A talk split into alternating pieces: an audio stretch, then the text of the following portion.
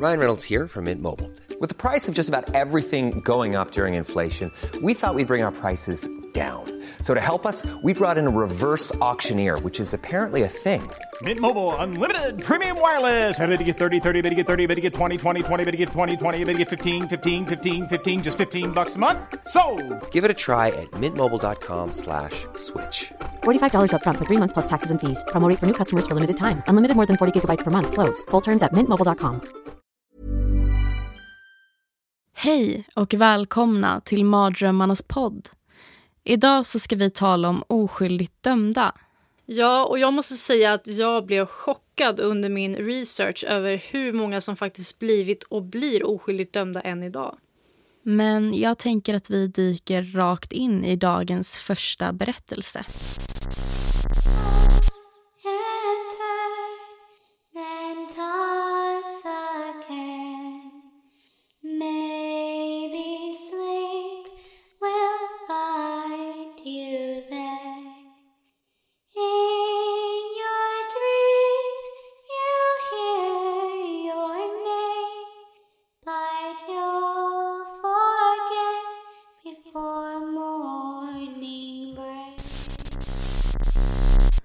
Ruben Canto var bara 17 år när han 1985 blev fälld för mordet på Pedro Gomez. Pedro hade tillsammans med en vän blivit skjuten nio gånger varav ett skott hade träffat huvudet och han dog på plats. Pedro hade blivit ombedd att stanna i ett hem som tidigare hade blivit rånat för att det inte skulle hända igen. Och vännen vid namn Juan Moreno överlevde och lyckades då kalla på hjälp. Men på grund av skadorna från skotten så förlorade han en lunga, njuren och en del av magen. Polisen hittade varken mordvapnet eller några bevis på platsen så det enda de kunde gå på var vittnets historia. Han sa att Ruben var mördaren genom både bilder och senare i rättegången. Men Ruben påstod att han var ditsatt av en polis han hade skjutit och att han inte var mördaren. Detta gick han ut med i ett brev till befolkningen i San Antonio fyra dagar efter domen. Hans försvarsadvokater försökte flera gånger få domen omprövad på grund av att deras enda bevis var ett ögonvittne. Men till ingen nytta. För den 24 augusti 1993 avrättades Ruben, bara 26 år gammal och för ett mord han kanske inte ens hade begått. Avrättningen skedde med dödliga injektioner och det sista han bad om var ett tuggummi, men det blev nekat. De frågade om han hade några sista ord och hans svar var nej, sir. Under denna tiden stod hans mamma utanför fängelset med ett ljus i handen och säger han vilar nu, han är fri. Men han skulle aldrig ha varit där från första början.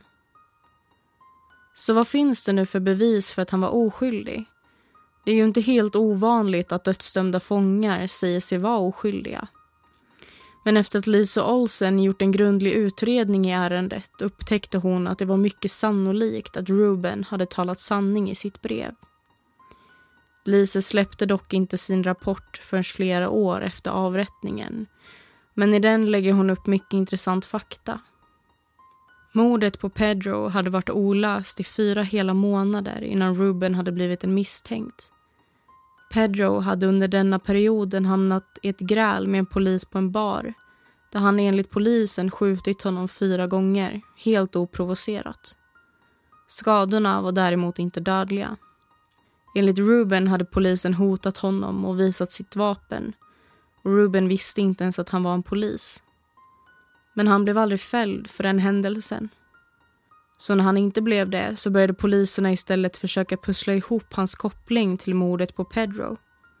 Polisen hade besökt Juan på sjukhuset dagen efter mordet. Men han var då så svårt skadad att han inte kunde uttala sig om vad som skett. Fem dagar senare hölls ett förhör med Juan där fem bilder lades fram framför honom. Ingen av dem var på Ruben och Juan kunde då inte peka ut någon av dem på bilderna. Ett tag senare kom polisen en tredje gång för att förhöra Juan. Då lades nya bilder fram där Ruben faktiskt fanns med. Han bodde tvärs över gatan där Juan jobbade Men inte då heller kunde han peka ut någon. Men efter de satte igång utredning igen så tog de tillbaka Juan för ytterligare ett förhör där de la fram samma bilder som tidigare. Efter flera försök så pekade Juan ut Ruben som mördare. Han berättar flera år senare att han känt sig pressad av polisen att peka ut Ruben då han var i USA olagligt. Men att den riktiga mördaren hade lockigt hår och inte synts på någon av bilderna. Domaren i Rubens fall vid namn Sam Millsap hade varit öppen för dödsstraff men omvärderat sin syn på det när han fick klarlagt att han troligtvis hade skickat en oskyldig man till sin avrättning. I en intervju som gjordes med honom av Express News Story säger han. Det är oroande för mig personligen. Inget beslut är mer skrämmande än dödsstraff. Och vi är skyldiga att vara säkra. Men det finns inget sätt vi kan vara säkra på. Så med dessa bevisen kan man nog med säkerhet säga att Texas avrättade en oskyldig man. En av många. Men nu ska jag gå över till det andra fallet jag tänkte berätta om. I Georgia blir Brian Terrell dömd till döden för ett mord på sin mammas vän. Men hans advokater hävdar att han är oskyldigt dömd då bevisen mot honom varit felaktiga och vilseledande. Enligt åklagaren mördade Brian den 17-årige John Watson efter att ha blivit upptäckt med att ha förfalskat ett antal checkar 1992. Men John skulle då ha sagt att allt var glömt om han bara fick tillbaka sina pengar. Han skulle då aldrig anmäla honom. Men Brian skulle då enligt åklagaren ha bett sin kusin Jermaine Johnson köra honom hem till John där han sköt honom. De skulle sen ha dratt iväg John till en avlägsen plats där han blivit brutalt misshandlad. Johns huvud var helt sönderslaget och många av tänderna hade lossnat och en liten bit av skallen hade fastnat i hjärnan. Brian skulle efter det tagit med sin son till ett zoo och där gömt vapnet. Han hade då gjort sig skyldig till att ha förfalskat tio checkar upp till 8 700 dollar vilket motsvarar ungefär 81 000 kronor samt mord. Brians första rättegång blev ogiltig då juryn inte kunde komma överens om han var skyldig eller inte. Och den andra rättegången ledde till att han blev dömd till döden. Men den blev ogiltig då det visade sig att det blivit fel i valet av jury. Däremot blev domen den tredje gången också döden. På mordplatsen hittade de skoavtryck och fingeravtryck men ingen av dem matchade Brians. Så polisen förlitade sig helt på kusinens ord. Jermaine hade själv varit i fängelse i över ett år och hade ett hot om dödsstraff mot sig. Så han gick givetvis med på att förhöras. Detta var Brians advokats slutgiltiga uttalande i rätten. Om ni aldrig hört något om Jermaine i detta fallet, om han aldrig hade vittnat, skulle ni haft nog med bevis för att fälla en dom. Nej, det skulle ni inte. Försvarsutredaren Melanie Goodwill skriver om att Jermaine berättat till henne och en försvarsadvokat att han känt sig pressad till att vittna då han var rädd att själv bli avrättad. Han vill själv gå ut med sin sanning men är rädd för att bli dömd för mened. Åklagarna hänvisade också till Johns granne som hade sett Brian på platsen vid mordet. Men sanningen var att hon aldrig sett Brian där och att polisen aldrig bett henne vittna om det. Så den 9 december 2015 avrättades Brian Terrell och det sista han sa var gjorde det inte.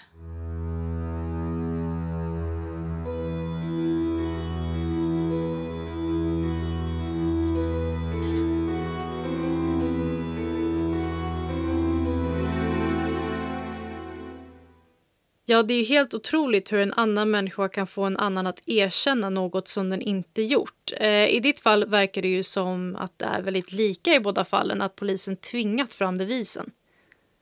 Ja, precis. Jag tror att det inte är helt ovanligt att polisen använder sin egen agenda för att sätta dit folk som de kanske ja, men blivit lite irriterad eller stötta av. Det är ju bara att titta på Rubens fall då när han blev dömd efter polisskjutningen. Han var ju knappt misstänkt för mordet innan det.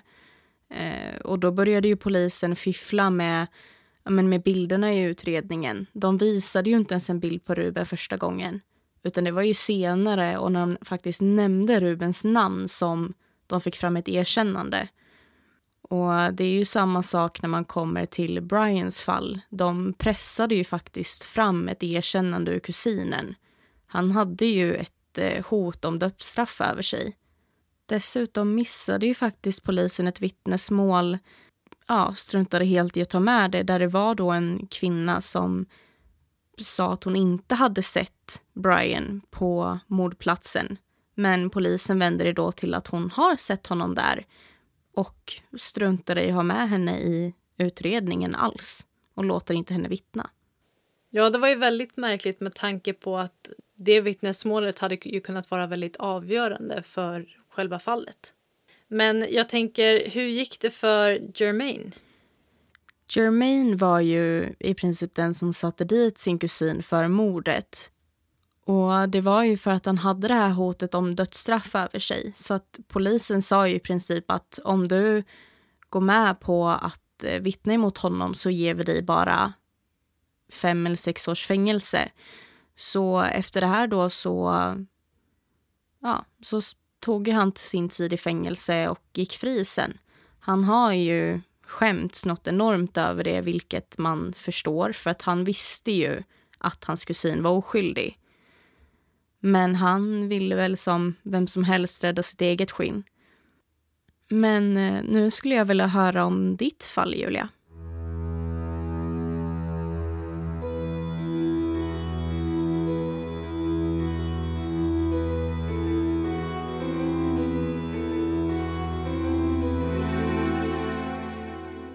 Den 19 april 1989 är den 28-åriga Trisha ute och joggar på sin vanliga runda genom Central Park. Klockan har passerat 21.00 när hon plötsligt blir nedslagen av en okänd man. Han tar tag i henne och släpar henne nästan 100 meter bort ifrån stigen till ett buskage. Där blir hon brutalt våldtagen och så misshandlad att hon nästan mister livet. Klockan 01.30 så upptäcks hon och hon förs direkt till sjukhus. En av poliserna som kommit till platsen menade på att han aldrig sett något liknande innan. Kvinnan såg ut som att hon hade blivit torterad. Samma kväll så har ett stort gäng på 20-30 tonåringar befunnit sig i parken samma tidpunkt som Trisha. De ska ha kastat sten, attackerat fotgängare och cyklister med mera. Vittnen ringer då polisen och polisen tar sig till parken där de arresterar de unga pojkarna de får tag på. Just vid den här tidpunkten låg Trisha nedslagen i ett buskage utan att polisen hade en aning om det. För detta var innan Trisha hittades. Pojkarna som togs in skyller ifrån sig på varandra kring vandaliseringen i parken och namnger andra personer som också ska ha befunnit sig där vid samma tidpunkt. Det ingen av dem vet är att snart kommer fem killar från den här gruppen bli anklagade för något helt annat en våldtäkt och misshandel på Trisha. De fem ungdomarna, Corey Wise, Joseph Salam, Antron McRae, Kevin Richardson och Raymond Santana satt i förhör som varade kring sju timmar där de pressades på att erkänna misshandeln och våldtäkten på Trisha. Poliserna menade att de hade funnit fingeravtryck som stämde med deras. Joseph kunde också höra hur poliserna slog Corey under hans förhör och fick sedan höra att han stod på tur om han inte erkände. Den 21 april så går polisen ut med en presskonferens angående attacken i Central Park. De berättar där att de tagit in cirka 20 personer den 19 april och att de trodde att cirka 12 stycken av dessa skulle ha varit med i attacken mot den kvinna som nu låg på sjukhuset svårt skadad efter misshandeln och den våldtäkt hon hade blivit utsatt för. Det misstänktas namn läckte ut och föräldrar och släkt till de fem ungdomarna fick dagligen hot skickade till sig. Bara några dagar senare så går tidningarna ut med ett utlåtande från Donald Trump där ungdomarna som ska ha våldtagit och misshandlat kvinnan i Central Park ska vara rädda och med uppmaningen på dödsstraff. Joseph Salam menar att det var Donalds uttalande i tidningarna som gjorde att folk vände sig emot de misstänkta. Ingen ville tro på dem. Alla utom deras familjer såg dem som skyldiga. Ingen av de fem erkände till själva våldtäkten eller misshandeln men erkände till att ha varit medhjälpare till den. Dock så tog de sedan tillbaka sina utlåtanden efter några veckor men detta var efter att de redan hade erkänt till medhjälp av våldtäkten och misshandeln på Trisha på videoinspelning som polisen hade gjort av förhören. De menade att de hade blivit tvingade och skrämda till att erkänna något som de faktiskt inte hade gjort. Ingen av dessa fem matchade DNA som hade tagits på kvinnan men det tycktes inte poliserna bry sig om. Året 1990 anklagas de som misstänkta för misshandeln och våldtäkten på Trisha Melee. Den första rättegången började den 25 juni och under denna rättegången ställdes Josef, Antron och Raymond till rätta. De hade alla eget försvar och det tog juryn tio dagar att komma fram till hur de skulle döma. Alla tre frikändes från mordförsöket som man såg misshandeln som då Trisha hade dött om hon inte hade fått direkt sjukvård på grund av den stora blodförlusten som hon haft efter misshandeln. Däremot så dömdes de för överfallet och våldtäkten på henne. Eftersom Josef och Antron var 15 år gamla och Raymond 14 år så dömdes de till högsta straff för ungdomar vilket var 5-10 år i ungdomsfängelse. Rättegången avslutades den 18 augusti 1990. Den andra rättegången började den 22 oktober då Kevin Richardson och Corey Wise skulle ställas inför rätta. Under denna rättegången kan inte Corey hålla tyst. Han gråter och skriker ut att advokaten ljuger och han förs ut ur rättegångssalen. Försvarsadvokaten vill att rättegången ska hållas en annan dag på grund av det men den förfrågan avslås och eh, rättegången fortsätter. Försvarsadvokaterna talade inför juryn hur dessa ungdomar hade blivit tvingade till att erkänna brottet men juryn kom dock fram till annat. Kevin Richardson var den enda av de fem ungdomarna som dömdes för mordförsöket på Trisha och dömdes till 5-10 år i ungdomsfängelse då han bara var 14 år gammal när brottet hade begåtts. Corey Wise, som var 16 år när brottet skedde, frikändes av juryn för mordförsöket och våldtäkten på Trisha. Däremot så dömdes han för mindre anklagelser om sexuella övergrepp och eftersom han var 16 år vid brottet så dömdes han som vuxen och fick 5 till 15 år i fängelse. När Corey förs ut ur rättssalen efter domen så skriker han till åklagaren. Du kommer att betala för detta. Jesus kommer ta dig. Du har gjort det här. Fyra av de här fem ungdomarna överklagade förutom Raymond men deras överklagan avslogs. Josef Salam satt sex år och åtta månader innan han släpptes fri från ungdomsfängelset. Raymond Santana satt sex år och åtta månader i fängelset innan han släpptes fri från ungdomsfängelse. Dock så togs han sedan efter att ha ertappats med narkotika och fick sitta ytterligare tre och ett halvt till sju år i fängelse. Och 2002 så gick han fri igen. Kevin Richardson satt sju år i ungdomsfängelse innan han släpptes fri och Andrew McRae satt sex år i ungdomsfängelse innan han släpptes. Däremot så satt Corey Wise i 13 år och 8 månader i fängelse.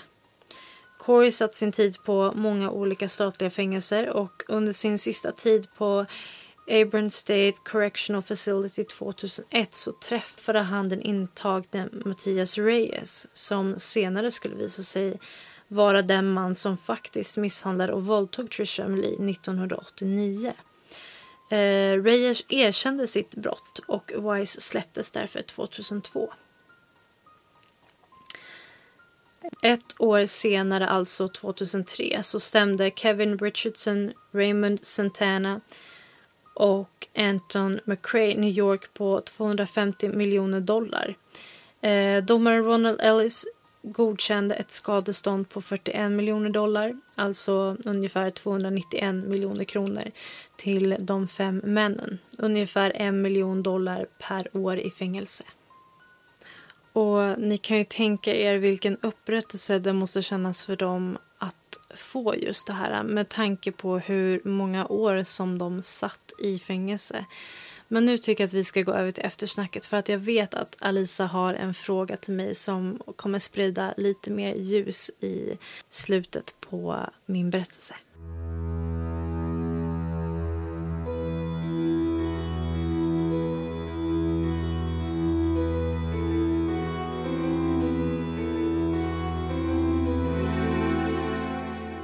Det här var ju väldigt annorlunda ifrån de två fallen som jag pratade om. För här var det ju faktiskt gärningsmännen som blev uttvingade ett erkännande.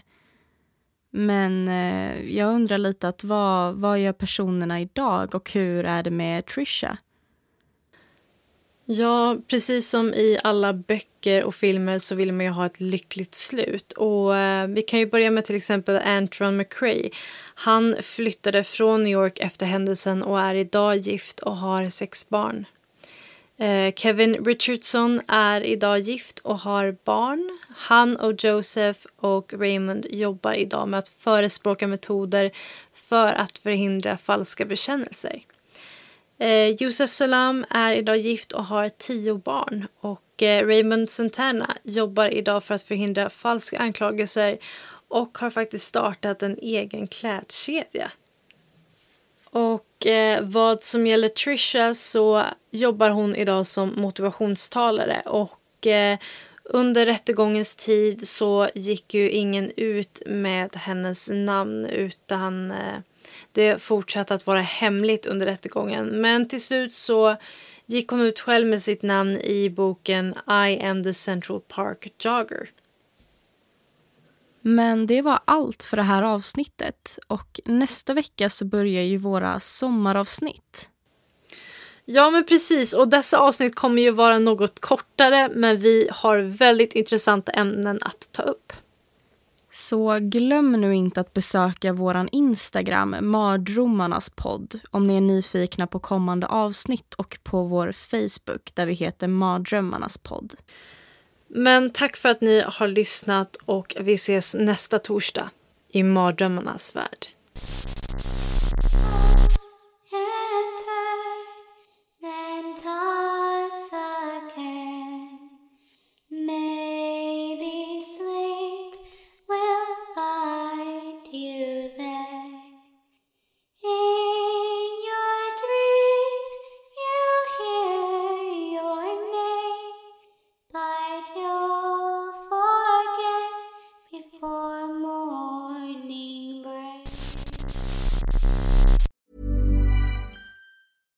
Hey, it's Paige DeSorbo from Giggly Squad. High quality fashion without the price tag. Say hello to Quince. I'm snagging high-end essentials like cozy cashmere sweaters, sleek leather jackets, fine jewelry, and so much more. With Quince being 50 to 80% less than similar brands. And they partner with factories that prioritize safe, ethical, and responsible manufacturing. I love that. Luxury quality within reach. Go to quince.com slash style to get free shipping and 365 day returns on your next order. Quince.com slash style.